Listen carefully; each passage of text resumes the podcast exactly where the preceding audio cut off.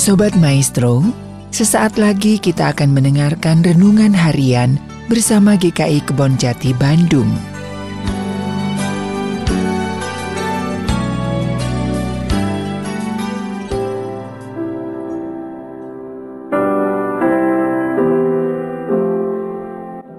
Salam sejahtera Bapak Ibu yang dikasih Tuhan, apa kabar Bapak Ibu hari ini? Kita bertemu lagi dalam Renungan Harian GKI Kebon Jati bersama saya Agus Gunawan dan hari ini kita akan membahas bagian dari kisah para rasul 7 ayat 54 sampai pasal 8 ayat 1a. Dan tema kita hari ini adalah kisah martir perdana. Saudara saya akan membacakan bagian dari kisah para rasul 7 ayat 54 sampai pasal 8 ayat 1a. Ketika anggota-anggota Mahkamah Agama itu mendengar semuanya itu, sangat tertusuk hati mereka. Maka mereka menyambutnya dengan gertakan gigi. Tetapi Stefanus yang penuh dengan Roh Kudus menatap ke langit, lalu melihat kemuliaan Allah dan Yesus berdiri di sebelah kanan Allah. Lalu katanya, "Sungguh aku melihat langit terbuka dan Anak Manusia berdiri di sebelah kanan Allah." Maka berteriak-teriaklah mereka dan sambil menutup telinga serentak menyerbu dia. Mereka menyeret dia keluar kota, lalu melemparinya, dan saksi-saksi meletakkan jubah mereka di depan kaki seorang muda yang bernama Saulus. Sedang mereka melemparinya, Stefanus berdoa katanya, "Ya Tuhan Yesus, terimalah rohku." Sambil berlutut ia berseru dengan suara nyaring, "Tuhan, janganlah tanggung dosa ini kepada mereka." Dan dengan perkataan itu meninggallah ia. Saulus juga setuju bahwa Stefanus mati dibunuh.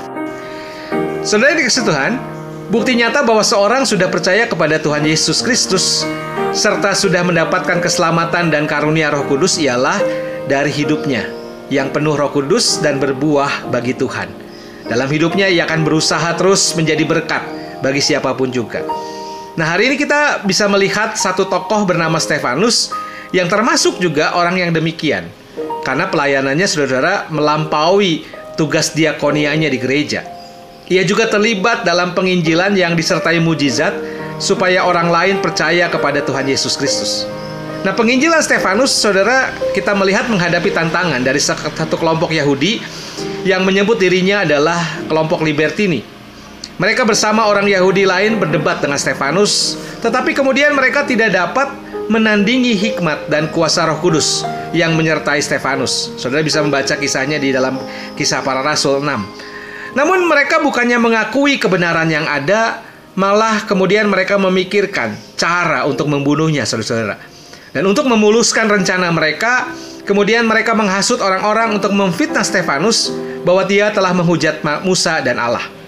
Dan mereka juga melakukan kekerasan terhadap Stefanus yang tidak seideologi dengan mereka.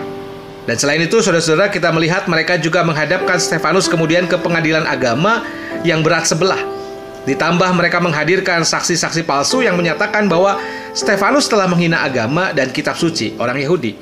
Nah, saudara, kita melihat bagai orang kebakaran jenggot, begitulah kira-kira yang terjadi pada anggota Mahkamah Agama saat itu. Bayangkan saja saudara Stefanus yang diajukan ke Mahkamah Agama dengan tuduhan menghujat Musa dan Allah, kemudian dia mengajukan pembelaan dengan panjang lebar. Bahkan ia berbalik menegur mereka. Tuduhan penghujatan berbalik justru ke mereka Padahal mereka adalah para pemimpin agama yang sangat dihormati. Dan tidak heran saudara di ayat 54 kita membaca mereka menjadi sangat geram. Namun saudara kalau kita melihat membayangkan wajah Stefanus saat itu tentu berbeda saudara dengan wajah geram para anggota-anggota mahkamah agama. Kenapa? Karena saat itu Stefanus melihat kemuliaan Allah dan anak manusia. Namun pernyataan Stefanus tentang penglihatannya itu dianggap keterlaluan oleh para anggota Mahkamah Agama yang akibatnya saudara ia kemudian di ayat 57 dan 58 cukup uh, menyedihkan Stefanus diserbu, diseret dan dirajam. Dan sungguh ini sebuah tindakan yang brutal dan tampaknya tidak cocok saudara dengan status mereka. Namun itulah saudara reaksi orang-orang yang menolak Allah. Mereka menutup telinga terhadap pernyataan Allah dan malah menganggap hal itu sebagai penghujatan.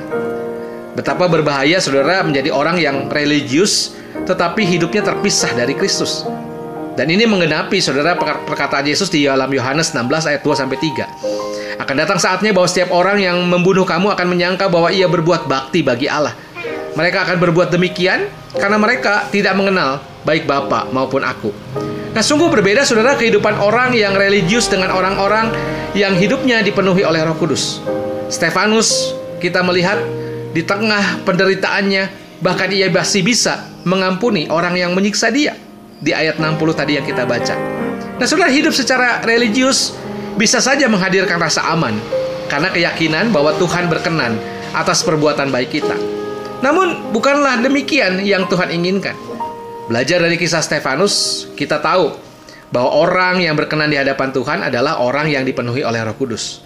Dan kehidupan yang dipenuhi oleh Roh Kudus hanya dimungkinkan kalau orang itu memiliki hubungan yang akrab dengan Allah yang dijalaninya melalui pertemuan dengan Allah setiap harinya.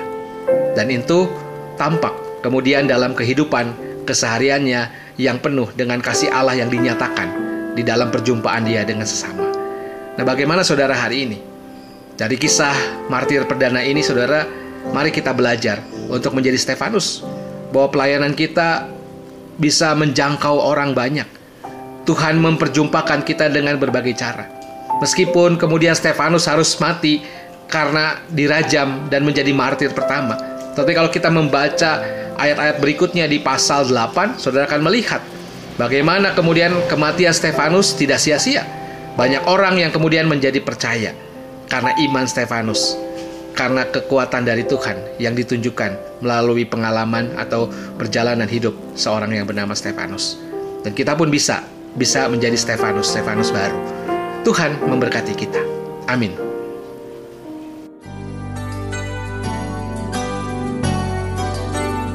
Sobat Maestro, baru saja Anda mendengarkan renungan harian bersama GKI Kebon Jati Bandung. Tuhan Yesus memberkati.